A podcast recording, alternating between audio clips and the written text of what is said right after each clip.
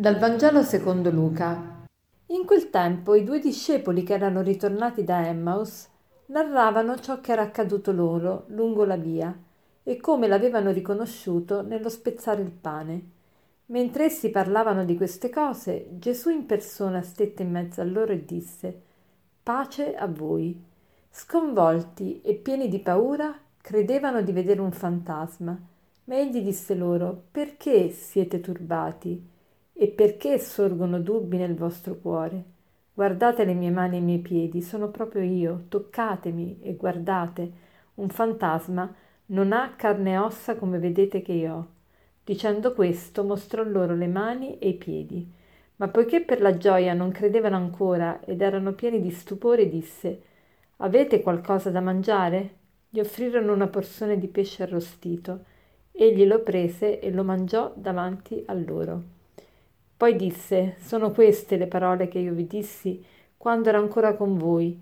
Bisogna che si compiano tutte le cose scritte su di me nella legge di Mosè, nei Profeti e nei Salmi». Allora aprì loro la mente per comprendere le scritture.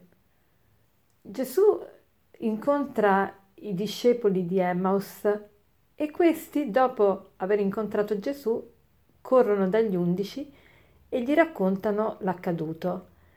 E mentre stanno raccontando che hanno visto Gesù e lo hanno riconosciuto allo spezzare del pane, proprio in quel momento Gesù in persona appare a tutti quanti e dice: «Pace a voi». E questi sono pieni di paura, sconvolti, e Gesù subito li vuole rassicurare e dice: «Perché siete turbati? Perché sorgono dubbi nel vostro cuore?» Ecco, perché sorgono dubbi nel vostro cuore? Che cos'è il dubbio? Il dubbio è uno stato di incertezza. Non si sa che cosa credere, non si sa, si sospende il giudizio, si è indecisi, non si è sicuri di quale sia la verità. Ma ci sono vari tipi di dubbi. C'è un dubbio, metodico, che è quello di mettere appunto in dubbio tutto, ossia sospendere il giudizio per una ricerca più accurata della verità. C'è il dubbio invece quello ostinato, che anche di fronte all'evidenza cerca di mantenere il proprio punto, ma questo dubbio cade nella realtà, nella pratica. Per esempio, se io chiedo a una persona scettica: «Ma tu sei sicuro di avere le mani?» Quella persona mi dice: no, non sono sicuro, io dubito di tutto, non lo so se ho le mani». Allora, se io sto per prendere un coltello e tagliargli il dito, subito questa persona si ritrae.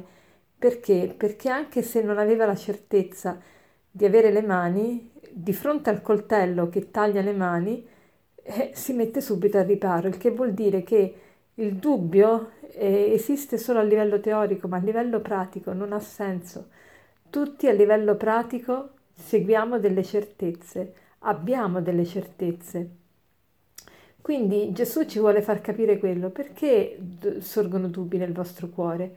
E poi dice: «Guardate le mie mani e i miei piedi, sono proprio io, toccatemi e guardate». Ecco, quando noi facciamo tante sottigliezze, tanti sofismi, tanti ragionamenti sofisticati e manipolati, è perché non vogliamo avere una fede semplice e genuina.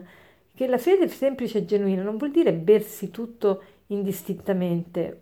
Ovviamente Gesù stesso vuole che noi abbiamo una fede ragionata, una fede fondata, una fede che sa perché crede, perché abbraccia veramente la verità.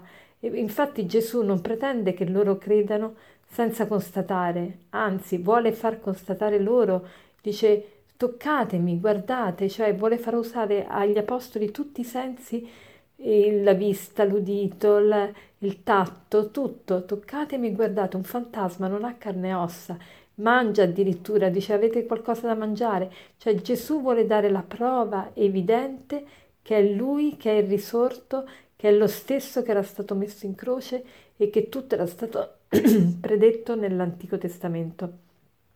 Allora, che cosa ci vuole dire oggi questa parola? Oggi ci vuole interrogare e dire: ma tu nella tua vita hai fede, forse pensi di non avere fede, forse pensi di essere assalito dal dubbio, ma forse i tuoi dubbi sono più che altro dubbi ostinati. C'è gente appunto che non riesce a fare il salto della fede perché pensa di non essere sicura, di non credere veramente, ma molto spesso il nostro dubbio è un dubbio metodico, un dubbio che però sta diventando alle volte ostinato, perché ci convinciamo che non possiamo essere sicuri di niente, non possiamo sapere tante cose e quindi con questa giustificazione non ci impegniamo mai in maniera risoluta per la fede. Allora chiediamo al Signore la grazia di togliere oggi questi dubbi ostinati, di abbracciare con semplicità quello che la testimonianza degli Apostoli basata sull'aver veramente abbracciato e conosciuto la verità. E per concludere vorrei leggervi questo aforisma che dice così: esistono due generi di scetticismo. Il primo, dubitare ad ogni costo. Il secondo, non ammettere nulla che non sia provato. Nel primo caso lo scetticismo è soltanto credulità di segno negativo e uno scettico di quel tipo si distingue dal credulone forse solo per mancanza di ingenuità e per arroganza. Gli scettici del secondo genere, invece, compiono soltanto il loro dovere di esseri umani quando cercano di farsi una precisa ragione su determinati avvenimenti e fenomeni prima di persuadersi ad accettarli. Sono quelli che interrogano, che osservano, che indagano, insomma, i veri devoti. Buona giornata.